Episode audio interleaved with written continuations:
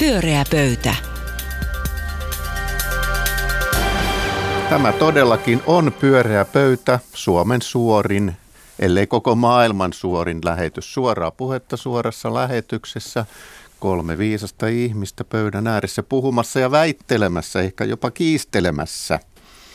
Tänään täällä viisaina ovat Juha Itkonen, Taru Tujunen ja Anu Koivunen. Kuulostaa ihan maajoukkojen ykkösketjulta. Itkonen, Tujunen, Koivunen, tavallinen, suomalainen, erinomainen, nenloppuinen ryhmä ja täällä studiossa. Valmi- valmentajana. Kyllä, valmentajana. Koska täällä valmentajan penkillä puheenjohtajana istuu Pekka Seppänen, tällä kertaa poikkeuksellisesti siis puheenjohtajana. Mutta ennen kuin annamme hyökkäjien hyökätä omilla aiheillaan, teemme verryttelykysymyksen ja se liittyy vaaleihin.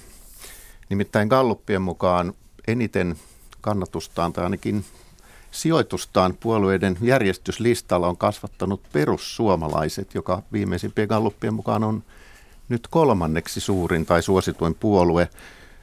Kysyn teiltä, mikä on lopputulos, kuinka korkealle perussuomalaiset lopulta nousee, jos ajatellaan nyt äänimäärää. Mitä Juha arvelet? Mä en osaa ehkä äänimäärää, mutta järjestystä tai prosenttia. Tarkoitan siis äänimäärän mukaista joo, järjestystä. Joo. No, no tota, kyllä he saattaa kolmanneksi suurin puolue olla ja semmoisella seitsemäntoista prosentin kannatuksella tähän. Tähän olen itse varautunut. Se on tuolla niin kuin kaksikymmentä prosentin kieppeillähän lähes kaikissa, kaikissa tota, tällaisissa, sanotaanko länsi-eurooppalaisissa maissa pyörii tällaisen populistis-nationalistisen liikkeen kannatusta. Ei, ei tässä sinänsä ole mitään ihmeellistä. Et siis usko, että pronssimitali siitä vielä kirkastuu, niin kuin jotkut poliittiset kommentaattorit ja kolumnistit no, ovat en, en mä kyllä siitä arvelleet. Oikein näe merkkejä. Entä Anu? No mä luulen ihan samoin kuin Juha, että, että pronssipaikkaa tässä tällä hetkellä näyttäisi, että nämä perussuomalaiset ovat kyllä kovia nousijoita nyt edellisvaaleissa, aina se ikään kuin on ollut se viimeinen viikko, että hen, he, niin kuin henkinen orientaatio on siihen, että, että ei, ei kuitenkaan pääministeri paikalle. Taru. No tota, Anu on oikeassa siinä, että perussuomalaiset on tosi kovia nousijoita ja jos me katsotaan esimerkiksi viimeksi kaksituhattaviisitoista vaalien vaalipäivää, niin vaalipäivän äänillä mitattuna perussuomalaiset oli maan suurin puolue. Ja, tota, ja, ja uskon siihen, että tämä perussuomalaisten nousujohtoisuus jatkuu myöskin näissä vaaleissa, mutta siitäkin huolimatta minä luotan Suomen keskustaan ja Oho. uskon siihen, että Suomen keskusta tulee itse asiassa maaliin kolmanneksi suurimpana puolueena ja jättää perussuomalaiset niin kuin nippanappa taakseen. Ero ei tule olemaan kovinkaan suuri, mutta ei saa pääse mitaleille perussuomalaiset, vaan jäävät neljänneksi suuremmaksi puolueeksi. Kumpa Juha Sipilän kuuntelisi radiota. Tämä lohduttaisi häntä kyllä kaiken murheen keskellä kyllä, suunnattomasti. Kyllä, ilman muuta. Voimme lähettää hänelle viestin täältä, että, mm. että, että luotamme häneen ja hänen joukkueeseensa tässä suhteessa, että kolmas paikka sieltä tulee. Hienoa. Tämä asia on ratkaistu, mutta Juha, mikä asia ratkaistaan seuraavaksi? Norjalaiskysymys. Tässä on nyt sellainen tilanne, että norjalaiset tulevat. Norjalaiset ostavat Suomea pala kerrallaan, oli Hesarin tämänpäiväisen talousjutun otsikko ja sen kimmokkeena oli eilinen uutinen, jonka mukaan norjalainen Telenor on ostanut yli puolet meille kaikille tutusta operaattori D N A:sta. Kauppasumma oli puolitoista miljardia, siis aika paljon, mutta norjalaisille ei tietenkään rahaa eikä mikään. Viimeaikaisia uutisia samansuuntaisia on ollut, että norjalaiset on ostaneet V R:n kunnossapitoyhtiön, Kotipizzan, Taffelin sipsit, Härkiksen. Nälkäistä kansaa. kaksitoista tuhatta ongelmaluottoa. Nekin on kelvannut. Tämä, tämmöisen niin kuin kotihoito, kotityö, lastenhoitopalvelufirman. Sitten täällä on tietenkin, meillä on X X L, Power, Gigantti, meillä on Dresman, Bigbox, Carlings, Volt, Kubus. Mä voisin jatkaa tätä pitempäänkin. Mä itsekin hätkähdin tätä Helsingin Sanomien tota, uutista lukiessani. Ja mitäs, mitäs te tästä ajattelette, että pluspuolihan on tietysti se, että tänne tulee pääomaa, sijoitetaan, syntyy liiketoimintaa, työpaikkaa, miinuspuoli on sitten se, että rahat on norjalaisilla eikä meillä. Mitä, mitä ajatuksia herää? No kyllä varmaan se tietysti ensimmäinen ajatus on jotenkin siinä se, että, että tota, hyvä, siis mä ajattelen, että tässä on siis hyviä ja huonoja pyöriä. Hyvä, hyvä puolihan on tietenkin se, että, että me ollaan onnistuttu täällä luomaan niin kuin kiinnostavia firmejä, jotka kelpaa kaupaksi muillekin, joka on tietysti niin kuin hyvä puoli ja kertoo jonkunnäköisestä liiketoimintaosaamisesta, mitä meillä täällä on. Se huono puoli on ehkä sitten se, että olisi mukavaa, että meillä olisi täällä Suomessa niin paljon pääomia, että näiden yritysten ei tarvitsisi ikään kuin lähteä ulkomaisten pääomien perään, jos ne haluaa lähteä kasvamaan. Kun tässä on kuitenkin kysymys siitä, että, että nämä yritykset varmaan haluaa kasvaa ja, ja miettiä kansainvälistymistä ja miettiä, että tarvitaan, siihen tarvitaan pääomia ja siihen tarvitaan muskeleita. Ja, ja, tota, ja, ja, ja sitten jos sitä muskelia ei ole, ei ole Suomessa, niin sitten sitä pitää hakea muualta. Ja sitten se on tietysti kysymys kuuluu, että mitä me voitaisiin tehdä, että meillä Suomessa olisi paremmin pääomia niin, että näiden yritysten niin kuin omistajuus voisi sitten säilyä Suomessakin siitäkin huolimatta, että niillä olisi isoja kasvutavoitteita. Tietysti voi ajatella myöskin niin, että on ikävää, että jos Suomi muuttuu tällaiseksi tytäryhtiötaloudeksi, jossa pääkonttorit sijaitsee jossain muualla ja niitä jostain muualta johdetaan ja, ja, tota, ja sitten meillä on näitä tyttäriä täällä vaan paljon. Onko sinusta, voiko Suomea kutsua tytäryhtiötaloudeksi? En mä tiedä, mä sanoin, taisin sanoa, että surullista, jos se muuttuu sellaiseksi. Että se oli ehkä se fokus siinä. Meillähän on paljon pääkonttoreita myöskin Suomessa. Nyt pitää toki muistaa, että Nordeahan muun muassa juuri toi pääkonttorinsa Suomeen. Ja, emoyhtiötalous. Ja tuota, ja niin, emoyhtiötalous. Ja onhan meillä siis isoja metsäfirmoja ja tämän tyyppisiä yrityksiä, joiden pääkonttorit nimenomaan on Suomessa ja muuta. Että näissä Juhan listoissahan aika monet noista firmoista oli myöskin tämmöisiä kuluttajabisneksessä mukana olevia on. firmoja. Ne ei ole ehkä perinteisesti ollut Suomen vahvuus. Mä oon niin siis, mä jotenkin suhtaudun Pohjoismaihin semmoisena, niin että me ollaan semmoinen yhteinen talousalue. Että mä en osaa tästä, mun verenpaineelle ei niin kuin tapahdu mitään tästä lukiessani tuota listaa. Totta kai mä ymmärrän tämän, ikään kuin kansallisvaltiothan tässä ja verotuksen kautta on, on niin kuin tasoja toimijat, mutta että jotenkin mä en, niin kuin, musta se tuntuu vähän niin kuin ne olisi kuitenkin meidän, kun ne on niin kuin norjalaisilla mm. tai silleen, että joskus voi urheilukisoissa ottaa tää koville tää, Pohjois- Pohjoismaiden väliset kisat, mutta tässä niin kuin muuten henkisenä maastona, niin ne on mm. vähän niin kuin meidän omia. Mä kyllä silleen symppaan, tuota, että mulla, mulla on samansuuntainen tällainen pohjoismainen sielu ja, ja tuota, fanitan Norjaa, norjalaista kirjallisuutta ja Norjaa jotenkin muutenkin, niin siis totta kai sitten mieluiten niin kuin, mieluummin norjalaisten rahat kuin, kuin vaikkapa, sanotaanko nyt sitten, suhtautuisin tähän uutiseen jotenkin dramaattisemmin, jos nämä olisivat venäläisten rahoja, että kyllä tämä Minkä sillä takia? tavalla... No, mutta se ei ole pelkkiä ennakkoluuloja. Kyllähän siihen on ihan rationaalisikin syitä, että, että Venäjän kanssa meillä on, on enemmän poliittisia ja yhteiskunnallisia näkemyseroja kuin Norjan. Tämä on jännä tosiaan, jos venäläinen firma ostaisi teleyhtiön, niin se tietysti varmaan meillä herättäisi. Mutta nythän tässä on NATO-maalainen firma ostanut. Eikö se herätä kanssa vähän epäilyksiä? Se telefirma oli aika herkkä. Ei se mussa herätä, mutta... Okei, tästä me saatiin eilisen Hesarin tentissä päädyttiin suomettumiskeskusteluun tästä teemasta, että meillä on yksi askel enää ottamatta. Kyllä, kyllä. Ja, ja koska tuota... tätä asiasta jotenkin niin kuin tavallaan ajatella myös siitä näkökulmasta, että, että tuota, ollaanko me suomalaiset jotenkin huonoja myöskin kansainvälistämään meidän yritystoimintaa?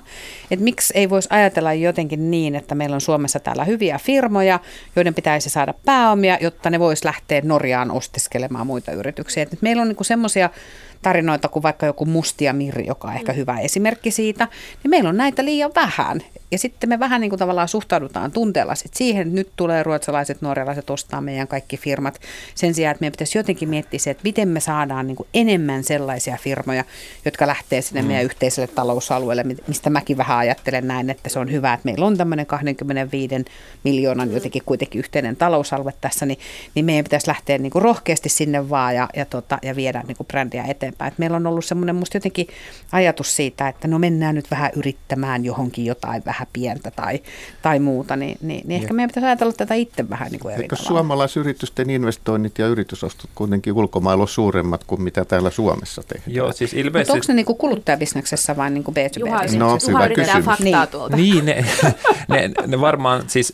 Ei ole niinkään kuluttajabisneksessä, mutta näin kokonaisuutena tosiaan faktaa elinkeinoelämän tutkimuslaitoksen Etlan tutkimusjohtajan mukaan Suomessa toimivien yritysten liikevaihdosta runsas viidensan ulkomaisten yritysten tekemää ei ole kansainvälisesti erityisen suuri luku. Eli ei ole niin kuin nyt vielä tällaisessa tytäryhtiötaloustilanteessa itse asiassa niin kuin lukujen valossa suomalaiset yhtiöt sijoittavat enemmän ulkomaille kuin ulkomaiset yhtiöt Suomeen. Meillähän on siis tämmöinen valtion konttori, siis Business Finland, jossa on ainakin ennen oli tämmöinen yksikkö kuin Invest in Finland, joka siis houkuttelee tätä. Kyllä. Valtion rahoilla halutaan, että ostettaisiin suomalaisia. Pyöreä pöytä. Tämä on siis edelleen Pyöreä pöytä. Keskustelemassa Juha Itkonen, Taru Tujunen ja Anu Koivunen. Minä olen Pekka Seppänen, toimin puheenjohtajana. Seuraavan aiheen meille esittelee Taru Tujunen. Kiitos. Mä ajattelen, että voitaisiin tänään vähän puhuta, puhuta, puhua sellaisesta asiasta kuin tuota vaalivaikuttaminen tai informaatiovaikuttaminen tai kybervaikuttaminen, miksi sitä nyt haluttaisiinkaan kutsua. Ja, ja, ja kimokkeen tähän aiheen sain siitä, kun tänään meille tuli sellainen uutinen, jossa kerrottiin, että Oikeusrekisterikeskuksen virallinen tulospalvelu, eli vaalet piste fi nettisivusto, joka tietysti kaikille vaaleista innostuneille kansalaisille on tuttu paikka, niin on itse asiassa yritetty kaataa, eli sinne on tehty tämmöinen niin kutsuttu palvelunestohyökkäys ja, ja, tota, ja, ja ä, sitä on yritetty saada siis nurin. Mäkin olen joskus näiden tämän tyyppisen ilmiön kanssa ollut tekemisissä.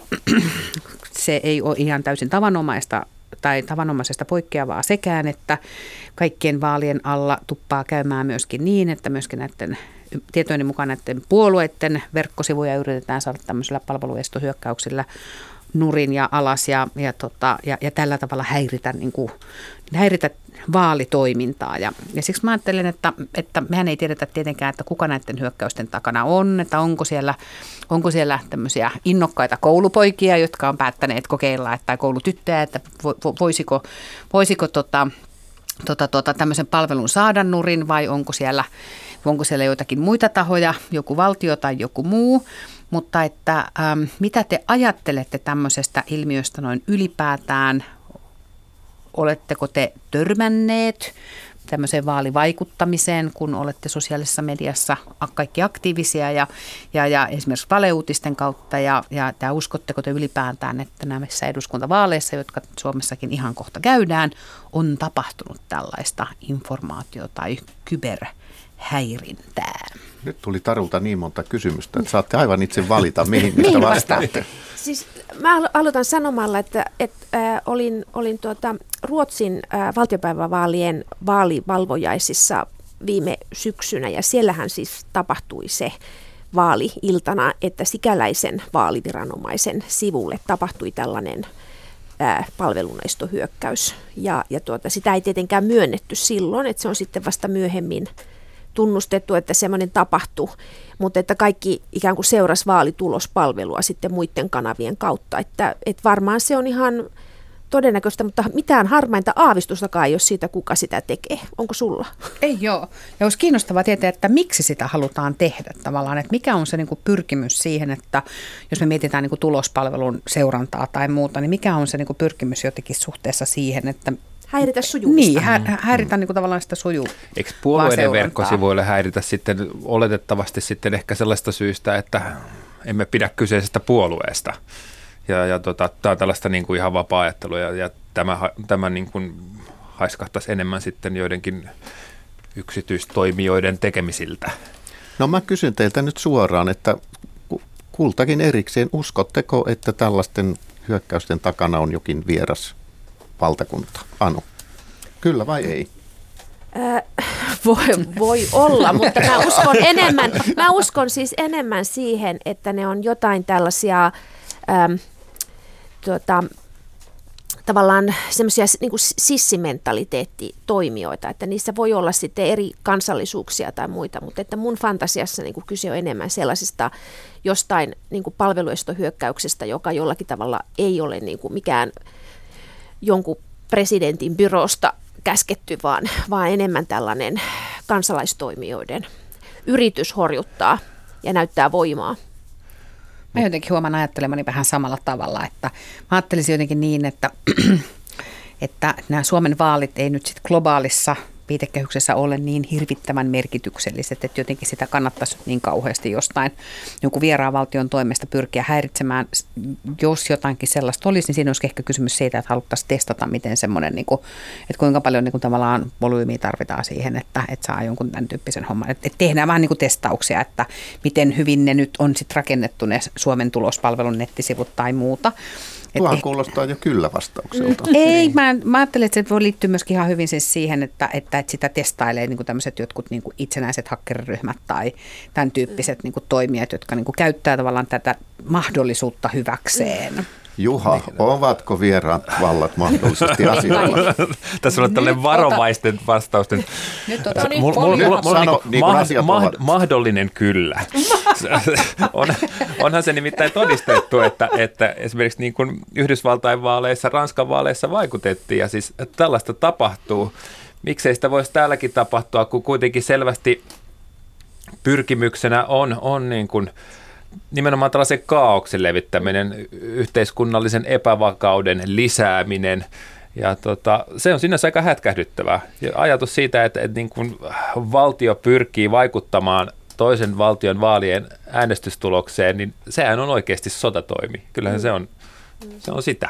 No, itse ainakin olen niin epäluuloinen, että pidän lähes itsestään selvänä, että vieraat vallat on pelissä ja, ja nimenomaan samaa mieltä kuin Taru siinä mielessä, että koko ajan on harjoitukset käynnissä, testataan ja myöskin ihan oma harjoituksen vuoksi.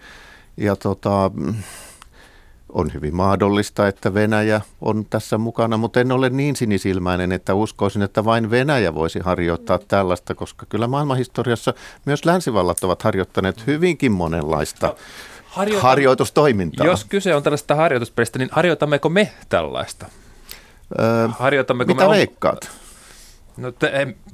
Mä oon nyt kyllä jo niin kaukana omasta elementistä, että sillä ei ole mitään merkitystä, mitä mä sanon. Veikkaavalla voi voittaa. Mutta mut eikö se ole niin, että, että siis ehkä se on, mä, mä oon ymmärtänyt niin, että kaikki järjestelmät, jotka pyrkii kehittämään itseään, niin yrittää saada itsensä kohdistuvia hyökkäyksiä aikaiseksi. Eli että se on niin kuin tapa kehittää sitä omaa turvallisuutta. Että ehkä se voi olla, että tämä on käynnissä semmoinen jatkuva jokasuuntainen hyökkäys. Sparrausta. Sparrausta, että kaikki sparraa. Niin, se on siis vähän kuin urheilua. Ja vähän sama kuin nämä Nämä ilmatilojen loukkaukset, jossa katsotaan, kuinka nopeasti sieltä sitten hävittäjä nousee sieltä. Mä ajattelin, että tämän tyyppisestä niin jostain kysymys, niin kuin tavallaan tässä voisi olla niin kuin kysymys kaiken kaikkiaan, mutta sitten kysytään, että, että eikö meillä mukaan tapahtuisi vaalivaikuttamista tai informaatiovaikuttamista. Totta kai meillä tapahtuu. Kyllähän me nyt tiedetään se.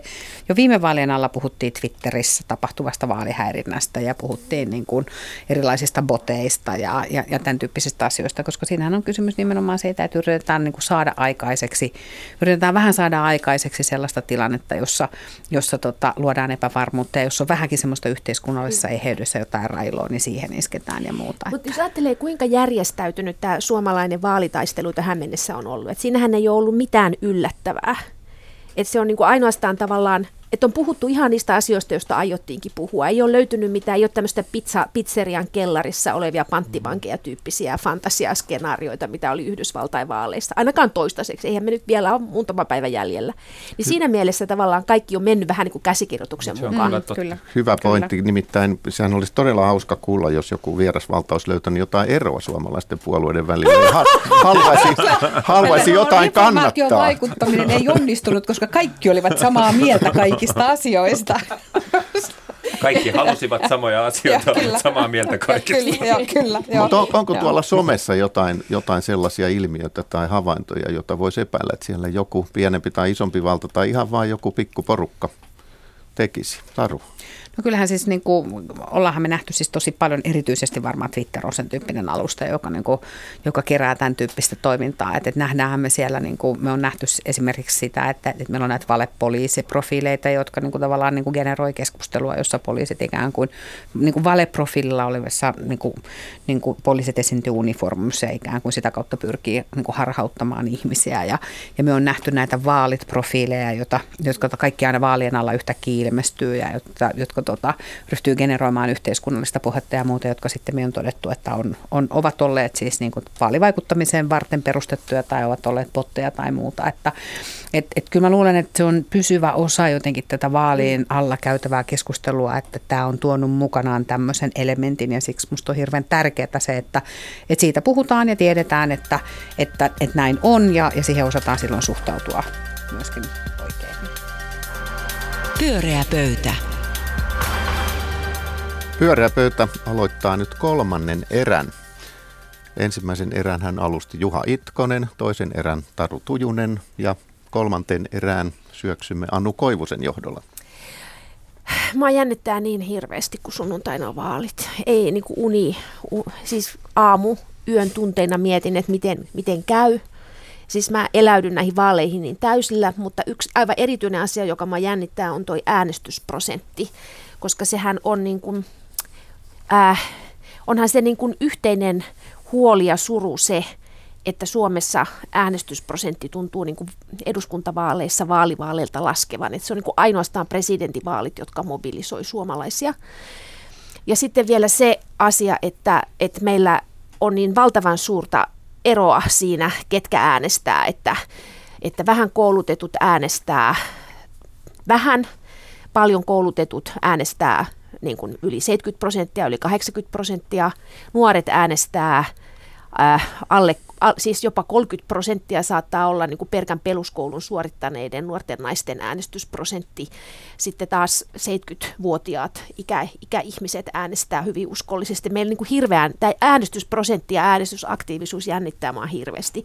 Ja nythän siis kysymys teille on se, että eilen päättyi ennakkoäänestys ja tehtiin ennätys eduskuntavaaleissa, kolmekymmentäkuusi pilkku yksi prosenttia kaikista äänioikeustetuista äänesti ennakkoon.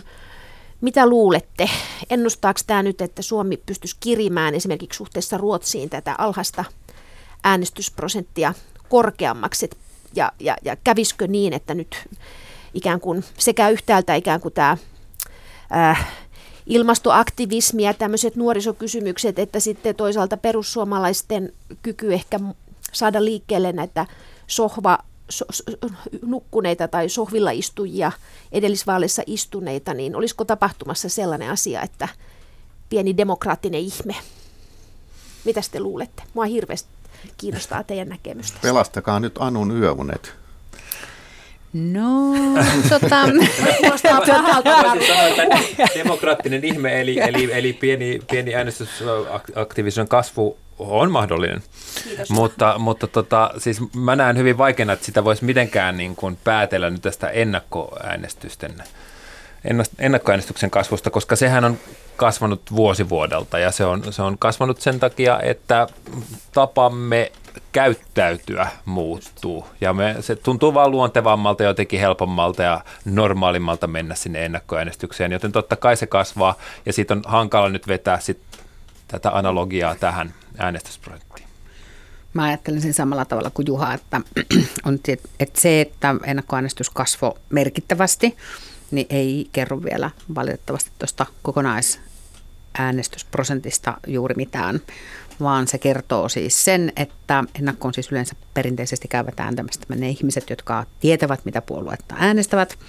Ja, tota, ja, ja ehkä vähän varttuneemmat henkilöt käyvät äänestämään, äänestämässä ennakkoon ja juuri ehkä se porukka, jota Anukin tuossa kuvaili, eikö niin, joka, tota, jotka muutenkin ehkä sitten niin kun, jota on vaikeampi saada äänestämään, niin, niin, niin, niin perinteisesti äänestää sitten silloin vaalipäivänä. Ja mun täytyy Anu vartettavasti olla sillä tavalla nyt niin kuin pikkusen pessimistinen, että mä en usko äänestysprosentin nousuun. Mä uskon, että äänestysprosentti laskee. Ja, tota, ja mä uskon, että me jäädään alle seitsemänkymmenen prosentin. Viime vaaleissahan se oli seitsemänkymmentä pilkku yksi. Joo, ja mä uskon, että se laskee, tota, tota, tota, tota, koska sitten jos me mietitään sitä, että, että, että äm, kuinka paljon sitten tota, tota, tota, Öö, viime, tota, tai kuinka paljon niitä ääniä suurin piirtein niin kuin annetaan, niin, niin, tota, niin se ei musta näytä siltä, että, että me päästäisiin seitsemänkymmentä prosenttia. Mutta mulla on tässä yksi pelastava oljenkorsi. Okay. Ja se oljenkorsi voisi, se ei palasta siis kauhean paljon, mutta mm. ehkä vähän. Ja se voisi olla siis sellainen oljenkorsi, että meidän ulkosuomalaiset, joita perinteiset, jotka perinteisesti äänestään, on suurin piirtein noin kolmekymmentätuhatta ääntä vaaleissa annetaan siis muualta kuin Suomen rajojen sisäpuolelta. Ja tämä hallitushan on ottanut siis käyttöön sellaisen modernin äänestystavan kuin kirjeäänestyksen ulkosuomalaisille. Okay. Ja, tota, ja sen merkitystähän on se tosi vaikea ennakoida, mitä se tarkoittaa, että vaikuttaako se äänestysprosenttiin jollakin tavalla tai painostukseen. Vaikuttaako se absoluuttisesti annettuihin ääniin, mutta jospas me saisimme tiristettyä ulkosuomalaisilta lisää ääniä ja sitä kautta niin kun nostettua niin kun tavallaan sitä pottia, sillä voisi olla joku vaikutus tähän kokonaisuuteen. Anu näyttää tosi surulliselta. Mä oon ihan surullinen. Ajatelkaa, siis Ruotsissa siis syks, viime syksyn valtiopäivävaaleissa äänestysprosentti oli kahdeksankymmentäseitsemän pilkku kaksi. Se on kyllä jäätävä ero. Se on niin kuin jäätävä ero. Jaetaanko ja siellä, siellä ämpäreitä äänestyspaikalla? Eikä jaeta. Kysymys ja kuuluu, siis, pitäisikö jakaa ämpäreitä äänestyspaikalla? Mä olen myös sitä mieltä, että enemmän kuin kirjekuoria ulkomaalaisille ja ulkosuomalaisille, niin ämpäreitä suomalaisille. Ajatelkaa siis, ajatelkaa miten pienet, pienet erot tulee ratkaisemaan nämäkin vaalit. Puolueiden väliset erot, niin kuin Gallupissakin, tosi pieniä. Ei hirveästi tarvitsisi ihmettä tapahtua, että gallupeissa tapahtuisi niin kuin siirtymiä. Että niin kuin tavallaan se, että tässähän pääsee todella vaikuttamaan äänellä. Viimekin vaaleissa valittiin ihmisiä ihan hirveän pienillä eroilla niin kuin puolueiden sisällä tai viimeisiä paikkoja jaettiin vaalipiireissä. Mikä tekee meille jotain ihan mieletöntä mobilisaatiota, kun kerran erot on nyt näin pieniä. Pääsee vaikuttamaan siihen, kuka on pääministeri, kuka kakkonen, kuka kolmonen, niin poispäin. Onko mä nyt ainoa, joka intoilee tässä? No siis musta asia on siis, nyt ei pidä tulkita väärin, että mä olen siis sitä mieltä, että äänestäminen on tosi tärkeää ja olen jo käynyt äänestämässä samoin, ja antamassa samoin. Ääneni ennakkoon. Oletko Juha käynyt? En ole vielä. En minäkään. Ja siis tuota, minäkään mieluiten vaalipäivänä. Minä haluan olla vaankielen asemassa. Minä menen sinne S-Marketin aulaan heti, kun siihen on mahdollisuus, niin kuin muutkin varttuneet kansalaiset tässä maassa tekevät. Sama vika. tuota, tuota, tuota, ja, ja, ja muuta. Musta siis ilman muuta näin, että meidän pitäisi saada kaikki äänestämään ja se on tosi tärkeää ja se on juuri näin, niin kuin Anu tuossa aikaisemmin totesi, että aika pienillä siirtymillä saata, pystytään tekemään, pystytään saamaan aikaiseksi paljon tota, tota, tota vaikuttavuutta tämmöisessä tilanteessa, jossa tilanne on tosi jännä.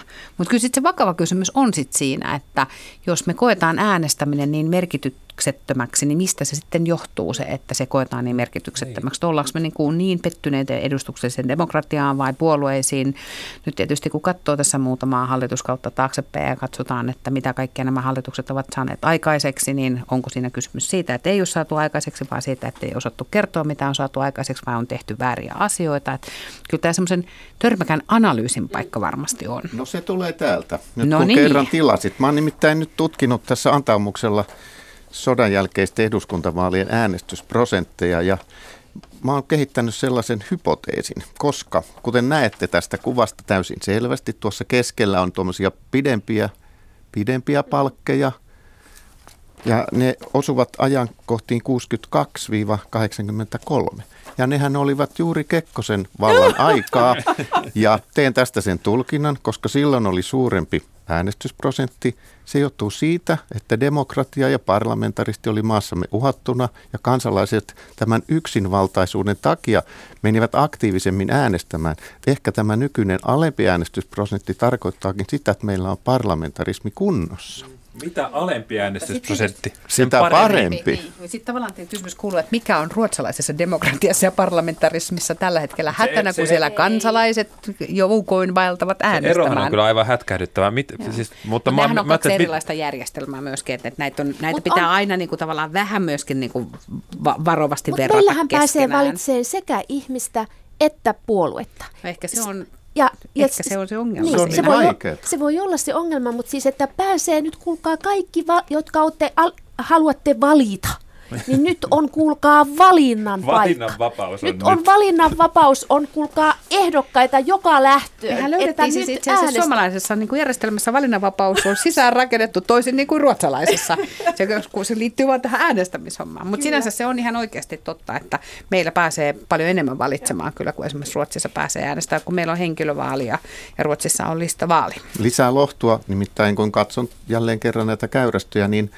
Vuonna kaksituhattaseitsemän äänestysprosentti oli vain kuusikymmentäseitsemän pilkku yhdeksän, että olemme hiukan menneet eteenpäin ja varmaan pysymme tämänkin luvun yläpuolella, vai mitä luulette? Joo, kyllä mä uskon siihen, että pysytään tuon luvun yläpuolella. Minä veikkaan seitsemänkymmentäyksi, koska päädyin siihen, että kyllä... Onko kyllä... meillä täällä on joku veikkaus käynyt? Nyt se alkoi. Juha seitsemänkymmentäyksi prosenttia, Taru... Mä sanon kuusikymmentäyhdeksän pilkku yksi. Ja Anu? seitsemänkymmentäkaksi.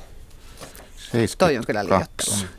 Minäpäs kaivan täältä sääennustuksen taskustani, koska tämä riippuu aivan siitä, minkälainen sää on eri puolilla Suomea. Ja, ja aurinko hiukan pilkistää, joten sanon, että se on kuusikymmentäyhdeksän pilkku viisi.